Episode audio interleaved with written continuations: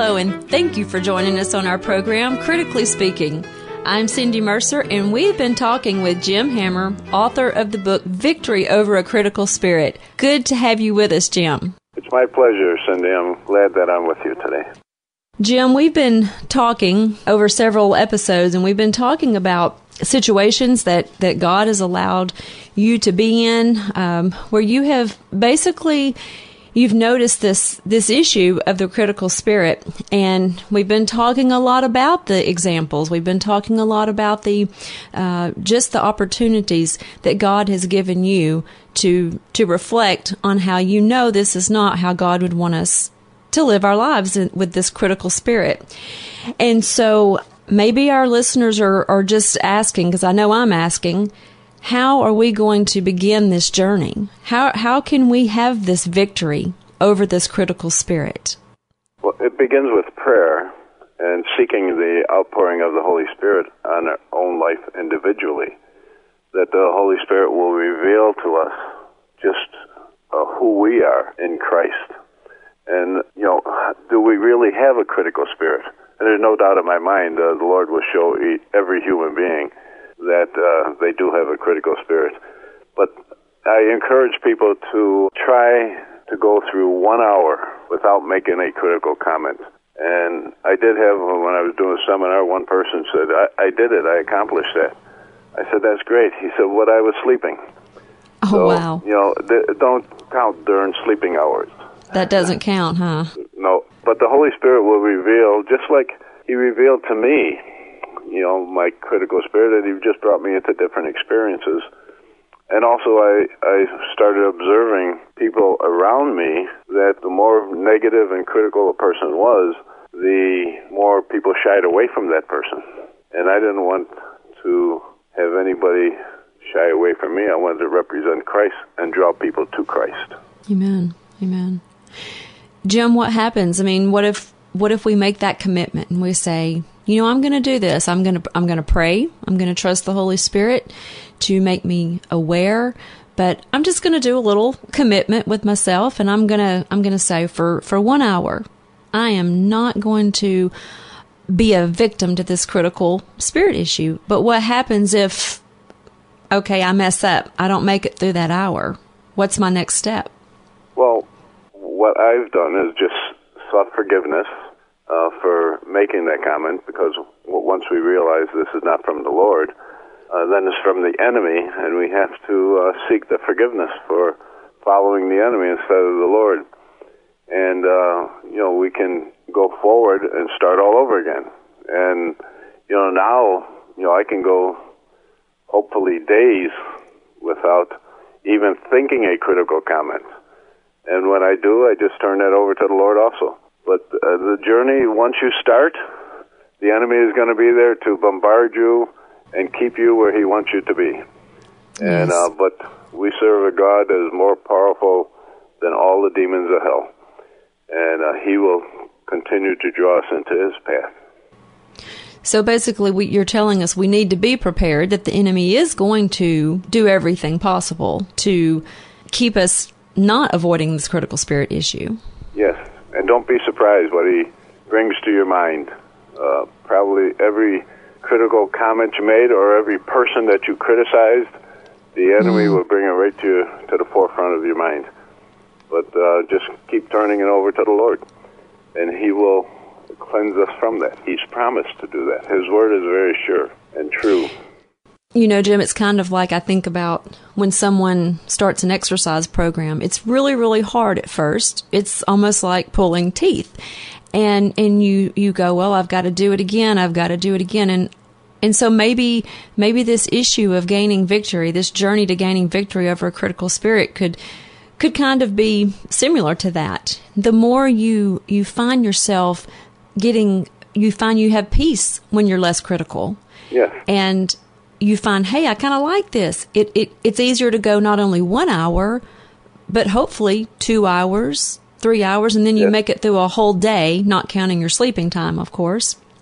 But uh, you know, I was reading a scripture, Jim, and it's it's based on Matthew twenty eight eighteen, and and we talk about praying, and you've talked about prayer, and. Mm you know, when I pray, I need to choose not to dwell on the problem, but rather on the extraordinary capability of the great problem solver. So Yes. Matthew twenty eight eighteen tells us that all authority in heaven and on earth has been given to us. So, you know, hopefully we can we can redirect our, our thoughts on Jesus and not the issue of the critical spirit. Yes, and and what we have to remember and keep forefront in our mind is that we got all of heaven on our side. We got Jesus Amen. interceding for us, the Holy Spirit interceding for us, and the only thing stopping us is our own choice. We can either stay in the selfish mode that we have, or uh, or we can continue to and uh, continue on the upward path and give it to the, to the Lord. Yes. Amen. Jim, is there another instance maybe you could share with us on this episode of a of a situation? Um, I think you were mentioning into it to us earlier about a lady in your church who seemed to just no matter what you said, she had completely an opposite view. How did how did that work out for you? Well, that that uh, experience went on for years, and uh, no matter what I said, she had the opposite opinion. It was a very strained relationship, and uh, and this was in the church setting. You know, we would go, to church, and you know, I was uncomfortable uh, being in her presence, and I'm sure she was too. But after years, uh, uh, I was driving down the road, and the Holy Spirit impressed my heart. Said, Jim, you know, this woman mentioned her by name. Uh, this woman is only interested in your salvation. Once I heard that, or was impressed with that, my whole attitude about her changed. And before long, we had a very good relationship. Uh, she's 98 years old now, I think, and uh, is no longer living in our area. But before she left, we used to have lunch together and everything else. So I just praise God that He is doing everything possible to bring all this to our attention. Amen. Think of all the. I'm sure we can all right now think of, of one person, and probably more, but at least one that we have a strained relationship with. And usually it deals with we don't like something that they're doing, or we've decided that, you know, they're not doing it the right way, or they're certainly not doing it like us. You know, we form our own opinion. And if we could just concentrate just on that one, relationship and allow God to do this miracle, how we could we could it would be very effective. It would change our world in the way we deal with our relationships. It would, uh, very much so. And and you you hit on it, uh, Cindy, that uh, it may not be the way we want it to be done. So because it's not the way we want it done or said, uh, then they're doing it wrong. And it's really our, our own makeup that is telling us that. It's our own selfishness that's telling us that. That people uh, need to do things the way I want them done. I was there for years before the Lord showed me, Jim. Uh, they're made in my image, not your image. Yes.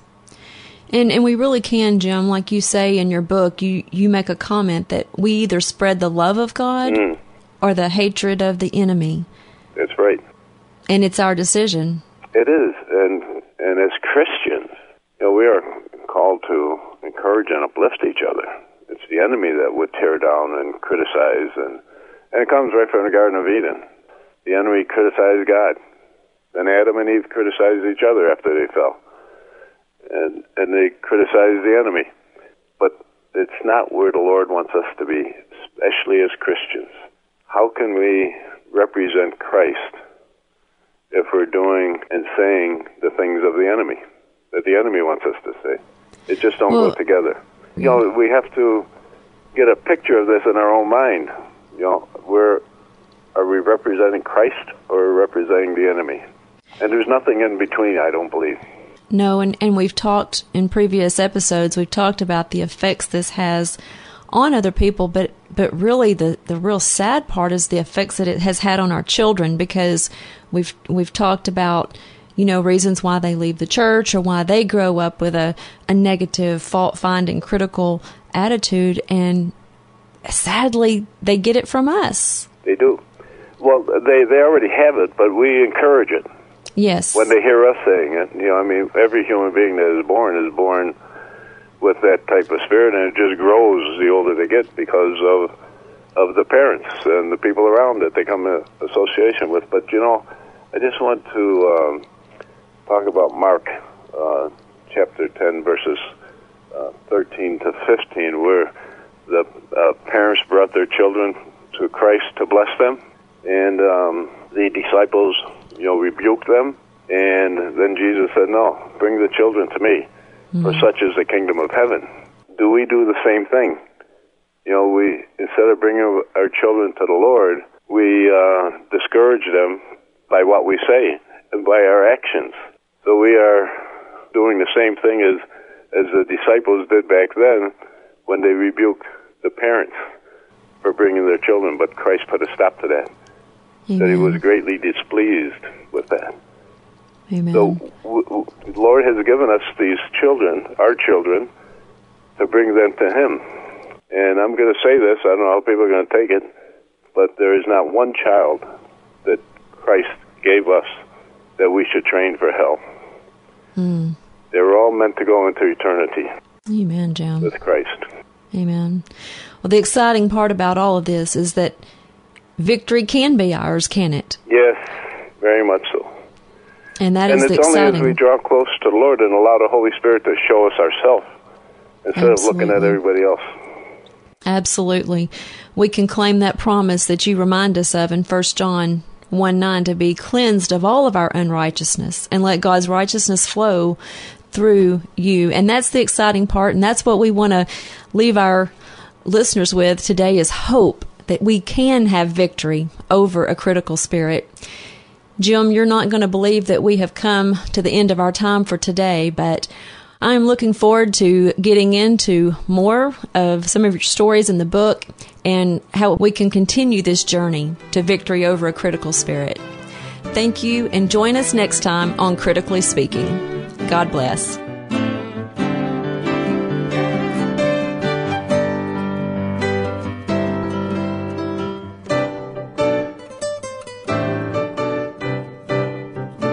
If you would like more information about Critically Speaking, contact Three Angels Broadcasting Network at 618 627 4651 or email us through our website at 3abn.org.